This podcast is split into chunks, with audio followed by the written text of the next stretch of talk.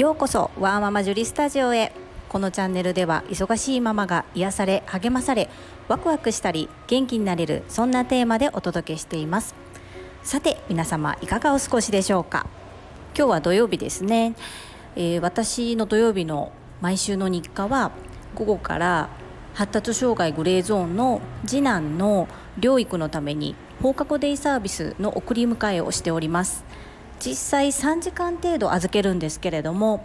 今はねその放課後デイサービスが終わってその後の習い事を待っている間で収録させていただいています。また発達障害児のデイサービスの話だったりとか、えー、習い事にまつわる話も少しずつ触れていきたいなというふうに思います、まあ、何が正解っていうのはないと思うんですけれどもご参考になれば幸いです。そんなこんなで本日のテーマ整理収納アドバイザーの役割仕事とはについてお話ししたいと思います。第1回目の放送の自己紹介で私が今個人事業主として整理収納アドバイザーのお仕事をしているというお話をさせていただきました。皆様整理収納アドバイザーって聞いたことありますでしょうか？まあ、ない方もいらっしゃるし聞いたことがある方もいらっしゃると思うんですが実際にどんなことしてくれる人なの？どんな仕事なの？ちょっとぼやっとして分かりにくい方もいらっしゃると思うのでご説明していきたいと思います。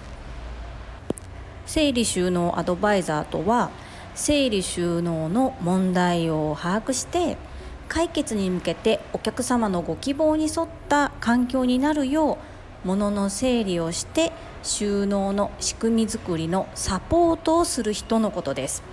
よく片付けてくれるんですか？と聞かれるんですが実際にやるのは一緒にさせていただきます。というのは整理収納アドバイザーって整理の仕方や片付けのノウハウを学んでいますので勝手にやってしまうこともできなくはないんです。ですが一時的に片付いてもやっぱり普段使っておられるのはお客様自身ですので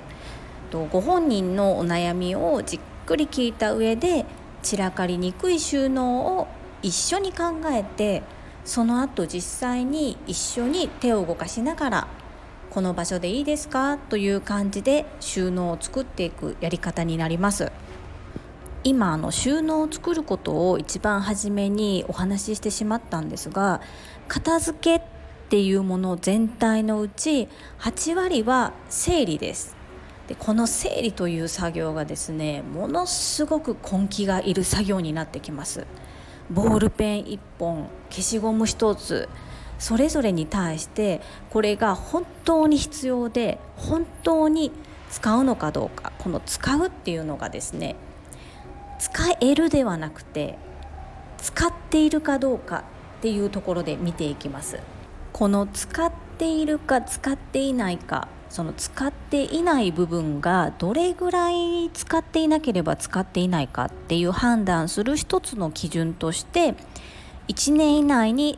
使ったかどうかというので一旦線引きをするとやりやすいです。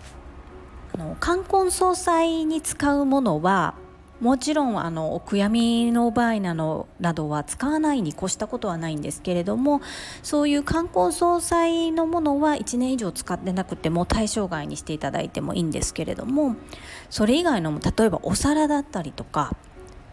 カバンだったりとかお洋服ですね痩せたら着るとか思って置いているものどうしてもやっぱりデザインとかも古くなってしまったりするのでまあ、1年着なければ、まあ、ほぼあの着ることないですね。そういった目線でアドバイスをさせていただくんですけれども自分でそれができる方もいらっしゃるのでそういう方は整理収納アドバイザーのサポートはいらないと思うんですけれどもどうしてもあの物持ちが良くなってしまう方ですねそういう方でだけどあのすっきり暮らしたいんだ整理整頓して自分の好きなものに囲まれて過ごしたいんだっていう方は是非あの整理収納アドバイザーの方に相談されてみてはいかがでしょうか。今日は整理収納アドバイザーの役割仕事とはというテーマでお話しさせていただきました。本日も最後までお聴きくださりありがとうございました。ママの笑顔サポータージュリでした。